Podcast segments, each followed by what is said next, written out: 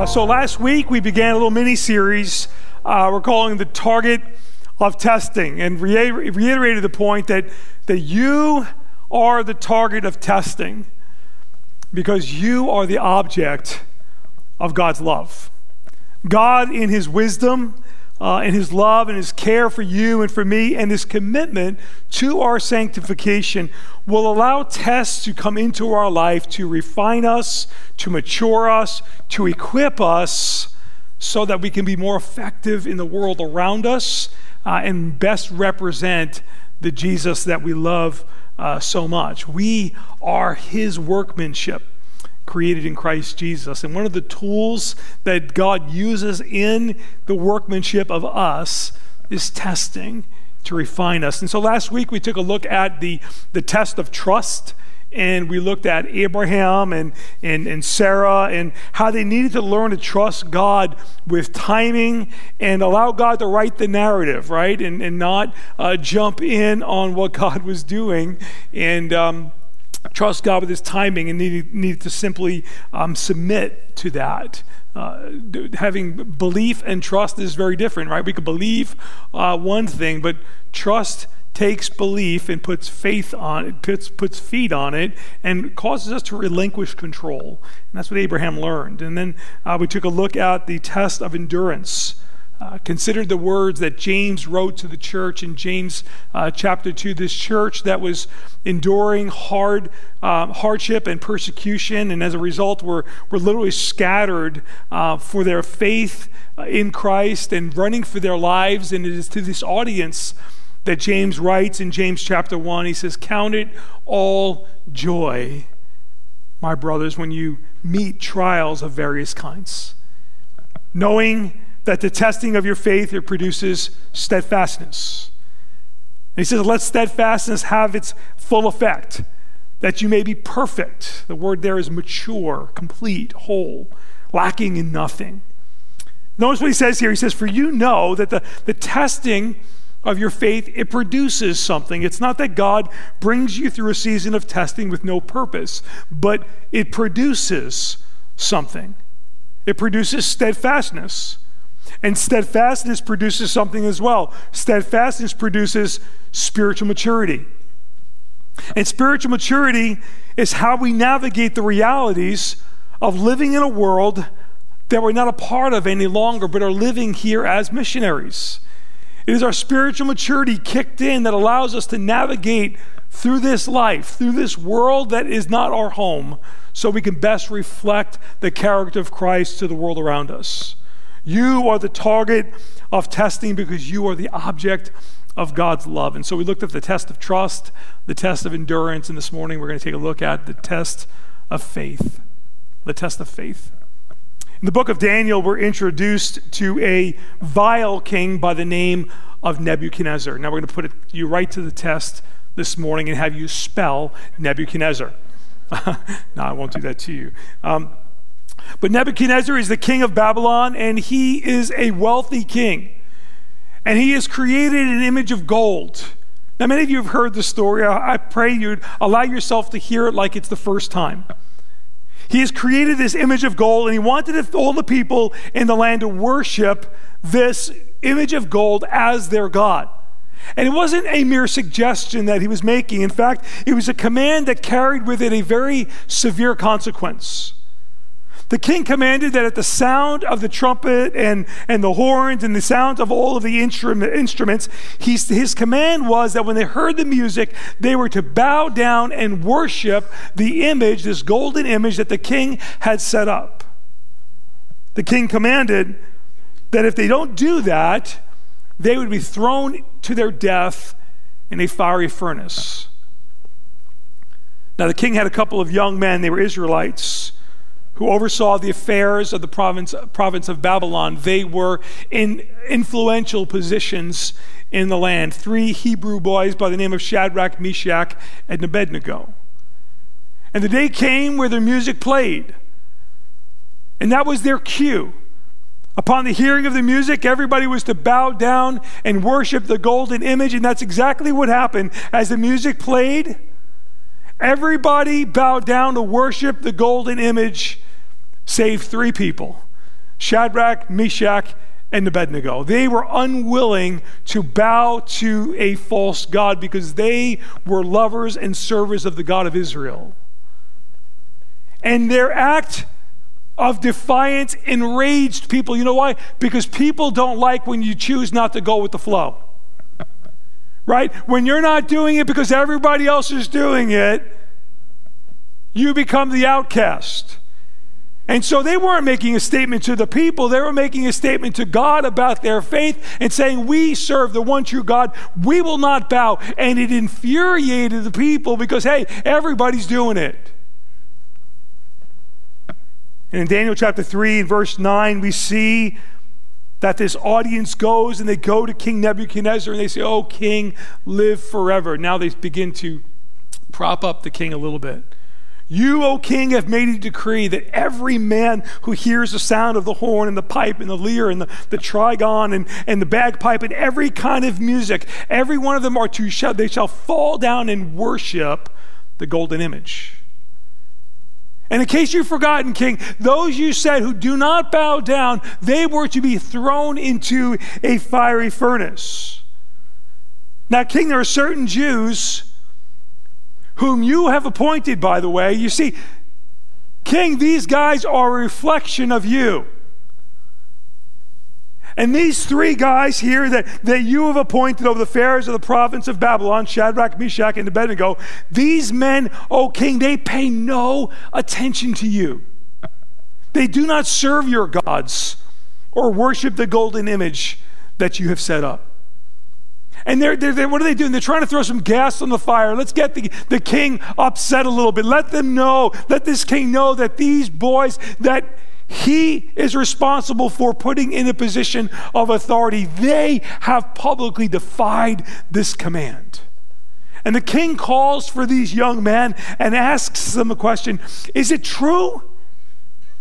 Is it true that you defy the order that I have put out? Is it true that you're unwilling to yield and bow down to the golden image that I have set up? Listen, guys, he'll give you one more chance, he says. He said, when you hear the sound of the music, if you'll bow down and worship the golden image, I'm going to let it slide. I'll give you one more chance. Otherwise, you're going into the fiery furnace. Could you imagine what was going on in the mind of these young men? I'm sure they were kind of thinking to themselves, man, what, what, you know, what, what if, what, what, if we just, what if we just bow down and worship Jehovah? Nobody, nobody will know. We don't have to pay homage. No, they, they did not want to give anybody the appearance that they were worshiping anything other than the one true God. And I love their response here. These young men who would not compromise, they say in verse 16 of chapter 3 Shadrach, Meshach, and Abednego answered and said to the king, O Nebuchadnezzar, we have no need to answer you in this matter. In other words, this isn't even something we need to discuss. Our mind is made up. We've crossed over the line. Compromise is not an issue to us. There's no conversation to be had. We have no need to answer you in this matter. If this be so, our God, whom we serve, He is able to deliver us from the fiery furnace. And He will deliver us out of your hand, O King. But if not, let it be known to you, O King, that we will not serve your God or worship the golden image that you have set up. I love that. I mean, they doubled down on the king. They refused to compromise. And I love what they say here. And King, you know, we believe God can deliver us, but if He doesn't, let it be known to you, O King, that we do not serve your gods or worship the golden image. We would rather die in the fiery furnace worshiping the one true God than to yield and surrender and to give the impression to anybody that we're serving anything other than your God. The king is infuriated at this point. Of course he is. How dare you publicly defy my order? Bind them up. Turn the heat up. In fact, they turned the heat up on the furnace seven times hotter. Those who carried these bound Hebrew children into the furnace, the scripture says that those men who carried them in died just from the heat. And they threw them into the fire. And to the dismay of the king, something happens. Verse 24 Then King Nebuchadnezzar was astonished. You think he was shocked before at the way that they defied him. Look at how God defies him. then the king Nebuchadnezzar was astonished and rose up in haste and declares to his counselors, Did we not cast three men bound in the fire? And they answered and said to the king, True, O king. And he answered and said, But I see four men unbound walking in the midst of the fire, and they are not hurt. And the appearance of the fourth is like a son of the gods. They take these three Hebrew boys, they throw them bound into the fire, and the only thing that burns up is the things that were binding them up. And not only does God release them of the things that bound them up, but God shows up, sends his angel, and now there's four of them. They're walking around. They're marching. Probably somebody like, Man, like Manny, right? They're jumping up and down. They're excited. They're, the joy of the Lord is their strength. They're, they're, they're just charging this hill, worshiping the goodness of God. And God steps into the fiery furnace. Listen, Sometimes you know God's with you, and sometimes you just have to trust that He's with you, but He is always with you. He is always with you. God delivers the boys. They pass the test of faith. And Nebuchadnezzar has a bit of a change as well, by the way. Look at verse 28. Nebuchadnezzar answered and said, Blessed be the God of Shadrach, Meshach, and Abednego, who sent his angel and delivered his servants who trusted in him and set aside the king's command and yielded up their bodies rather than serve and worship any God except their own God. Wow, what a testimony. Therefore, he says, I make a new decree any people, nation, or language that speaks anything against the God of Shadrach, Meshach, and Abednego, that person shall be torn limb from limb, and their houses laid in ruins. For there is no other God who is able to rescue in this way. Talk about a change of mind. I'm sure that was not the, the religious freedom that they were shooting for, right? They weren't like, like listen, you don't got to tear anybody apart. Just let us worship, right? But we see this major shift in Nebuchadnezzar. Who knows how your faithfulness to the test is going to impact the people in the world around you? Look at the way the king shifted in his theology, in his belief. We see a change. And you know what? As we maintain a, a right posture and are unwilling to compromise, enduring those tests of faith, not only will God come through, but it'll be the best sermon anybody's ever heard, watching you stand your ground. The test of trust, the test of endurance, the test of faith. The next test I want us to focus on is one that's a bit challenging to each and every one of us, and it's this it's the test of obedience. It's challenging because none of us like to obey. Come on now. No, nobody likes to be told what to do, right? Especially, especially when you feel like you know what you're doing. Nobody likes to have anybody come in and tell us how we need to live our life. Especially, hey, let's get honest, the older you get, the less open you are to having anybody tell you what to do.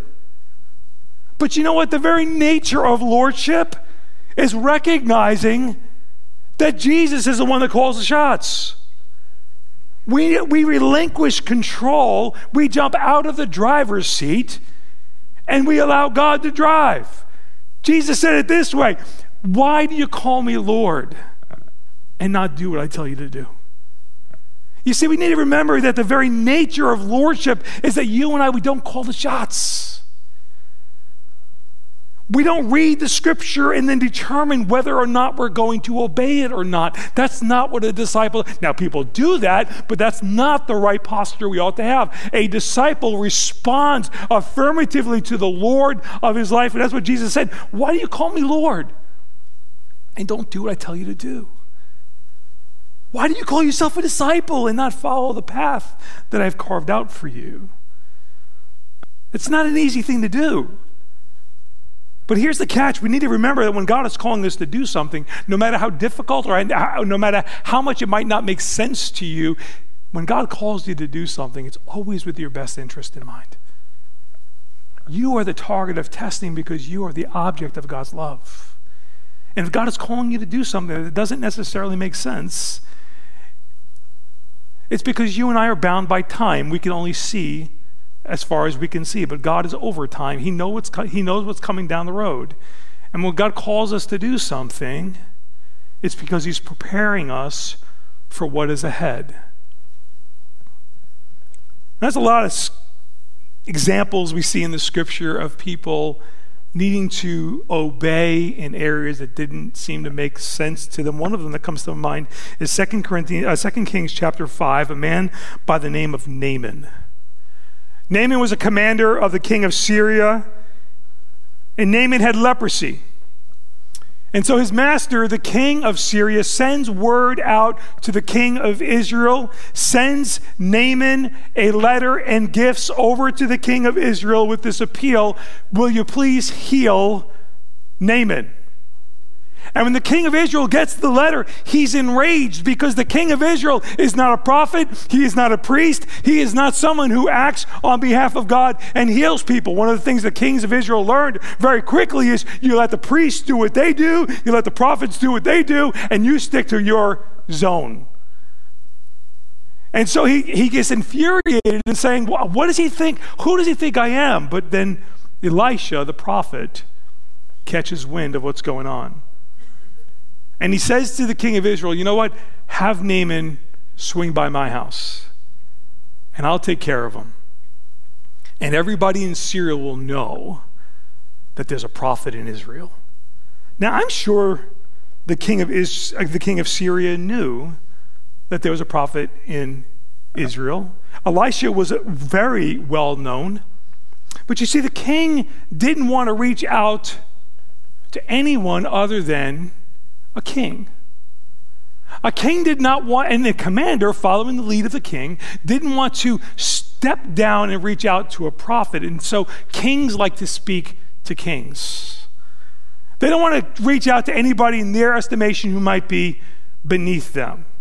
You ever meet people like that? They want to speak, they, they just want to speak to the person who's at the top. Whoever they think is the most important person in the room, that's the only one they have time for. It's the only one they want to speak to.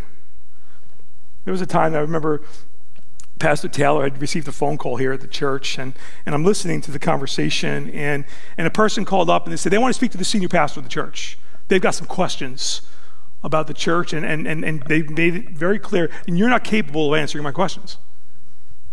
And Pastor Taylor was so gracious and patient. And I'm listening to him go through this conversation. And he said, Well, he, he, he's busy right now. Can, maybe I can answer your questions. No, no, you can't answer my questions. You're not the senior pastor of the church. I only want to speak to the senior pastor of the church. And so he said, Well, I, I really can't get. I said, Put him through. I'm happy to. See, the guy said to Pastor Taylor, I'm thinking about coming to your church, but I only want to speak to the senior pastor of the church. And so he gave me the phone, and I got on the call, and I said, Hi, my name is Tony. I'm the senior pastor of the church. I understand you're thinking of coming to integrity. I advise against that. Uh, you wouldn't like it here. It probably wouldn't be a good fit. We don't talk to people the way you just spoke to one of the pastors of our church. Have a great day. Click. it was wonderful. You see, people think that roles equate to value. Brother, sister, the road, the, the, the ground at the foot of the cross is level. There are no special sons or daughters, right? And so what we see here in this king is he only wanted to speak to the king. He didn't want to speak to a prophet, but now the door is open, right? And so Naaman decides, all right, you know what? I'll go to the prophet. Lucky day for Elisha because I'm showing up, is what he's thinking. We pick it up in 2 Kings chapter 5 verse 9. So Naaman came with his horses and his chariots, the whole entourage, and they came to the door of Elisha's house.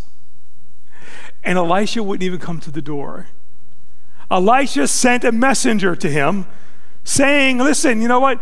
Go over to the Jordan and wash yourself in the Jordan, and your flesh shall be restored, and you shall be clean. I love that.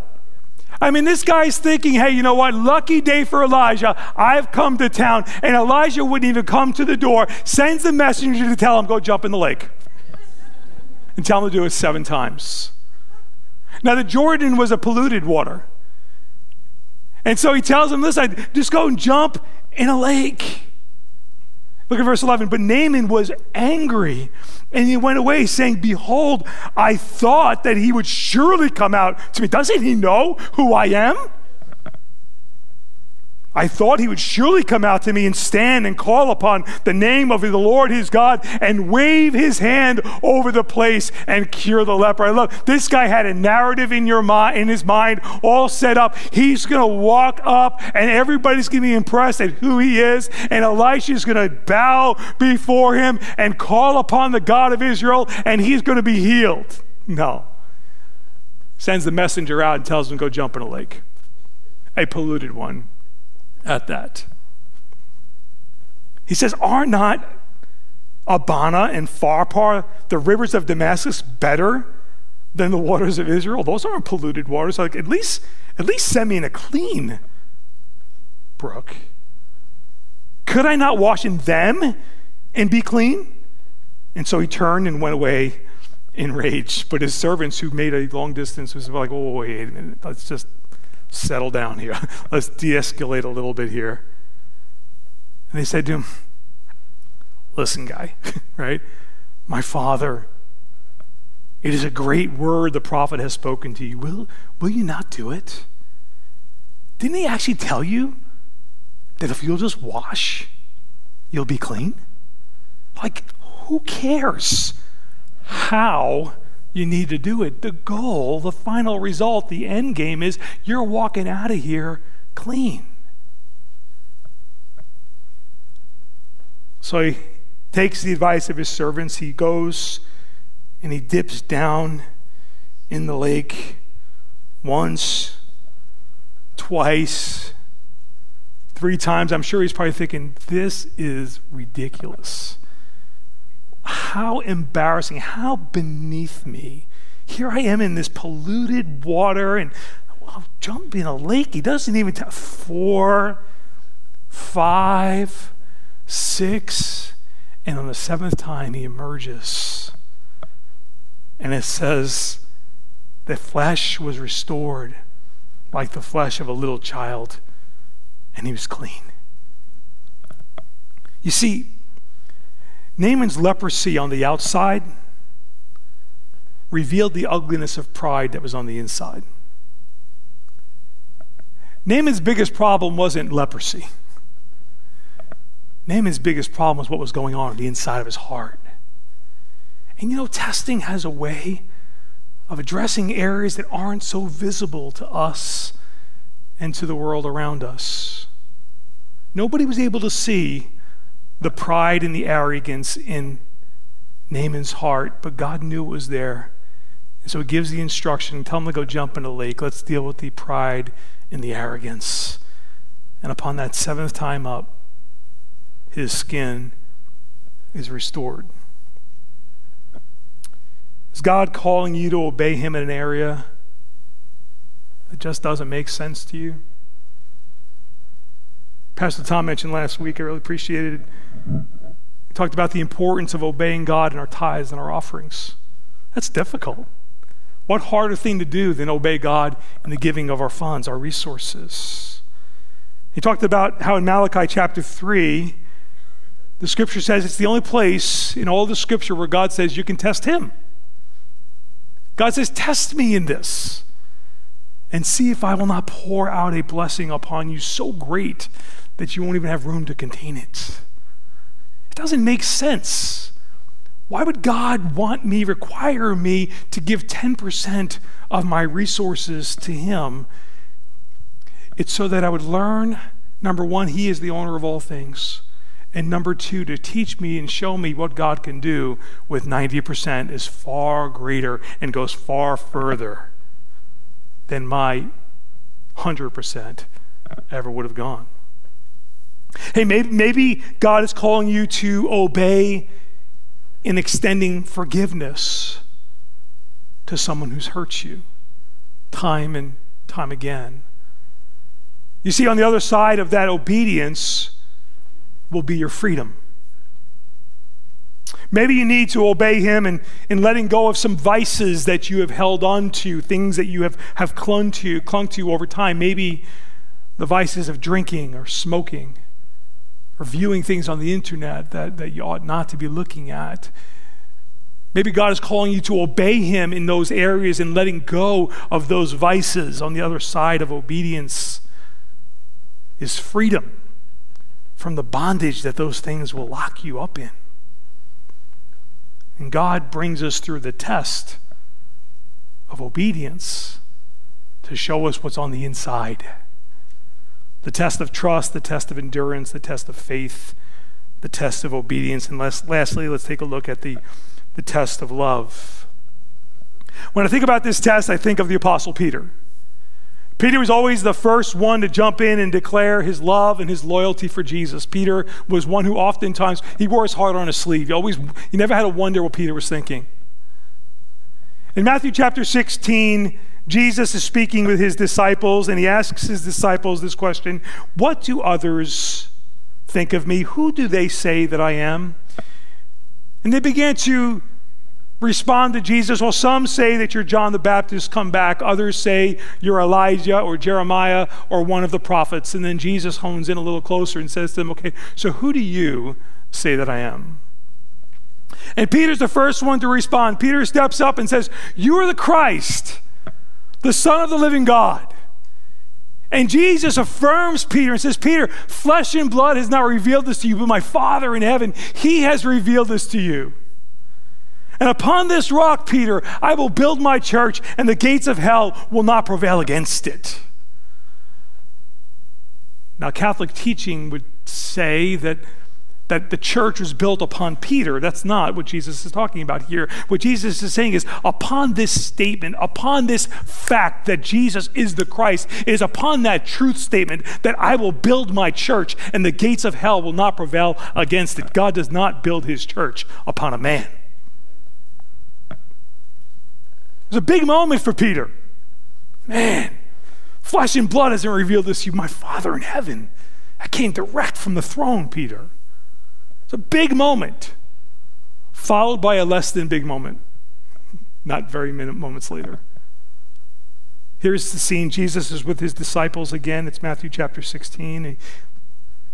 They are having the Passover. And he, no, I'm sorry, he's, he's talking about his, his death and resurrection. It's not Passover yet. He's speaking about his death and his resurrection. And Peter Upon hearing that, says, time out. Jesus. We need to have a little come to Jesus moment. Can I can we talk? Can we take it outside? Let's take it outside.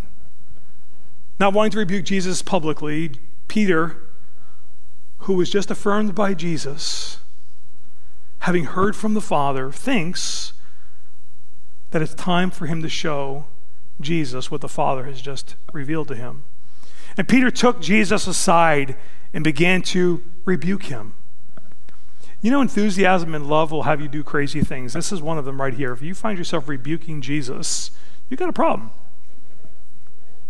And Peter took him aside and began to rebuke him, saying, Far be it from you, Lord, this shall never happen to you. But Jesus turned to Peter and said, Get behind me, Satan. You are a hindrance to me. For you're not speaking of the things of God, you're speaking of the things of man. Hey, Peter, listen, you hit a grand slam over here, but boy, you struck out right here. You're not speaking for God, you're speaking for yourself. Later on in Matthew's gospel, Jesus is now celebrating the Passover with his disciples, and, and it's here that he's, he's, he's instituting the Lord's Supper. And Jesus says to them again, Listen, you will all fall away because of me this night. For it is written, I will strike the shepherd, and the sheep will be scattered. But after I'm raised you up, after I'm raised up, Jesus said, I'll go before you in Galilee. And there it is again. Peter answers. I didn't see anybody ask a question, by the way. Right? Jesus didn't say, What do you think about this? Please give me your insight. Help me process this. Didn't see any of that. Jesus just, this is what it is. But Peter answered him, Though they all fall away because of you, Jesus, I will never fall away. I, you know what? I can see that happening with these guys, but not the rock. Not the guy who you'll build the church on, right? I can see this happen, but I, Jesus, I will never fall away. And Jesus said to Peter, I tell you the truth, before the end of the night, before the rooster crows, you'll deny me three times. And Peter's response again to him is, even if I must die with you, I will not deny you. And now all the disciples chimed in, Yeah, yeah, me either, Lord, me either. You got to love Peter's devotion. And here's the thing Peter really believed what he said. He really, he really meant that with all of his heart. But see, the problem was he wasn't aware of all that was going on in the inside. You see, testing was going to bring to surface in Peter things that Peter was unaware of, areas uh, that, that, that were going to become obstacles in his growth. Because it wasn't long after that, following the rest of G- the arrest of Jesus, that Peter would have had opportunity to stand up for his Lord, but he denies knowing Jesus not once, not twice, but three times, just as Jesus said he would. Fast forward a little bit, Jesus is arrested, he's crucified, he dies, right? He, he, he resurrects and he presents himself, right? Our risen Savior. But there's still this unsettled matter between Peter and Jesus. This, this denial had not yet been addressed. And it's interesting, especially you know from what we know about Peter, you can imagine this is probably driving him crazy, knowing what he had done. After it happened, it said he went and wept bitterly. John chapter 21 gives us a little bit of insight, perhaps, as to what might be going on with Peter. In John chapter 21, we see it says in verse 3 Simon Peter said to them, I am going fishing. Now, that might not be a big deal to you and I, but here's the thing Peter used to be a fisherman by trade. And when Jesus said to him, Hey, come and follow me, and I'll make you fisher of men, Peter left fishing career and followed Jesus. But now he had tanked and denied his Lord. And now Peter's like, I'm heading out fishing again. Guess the party's over.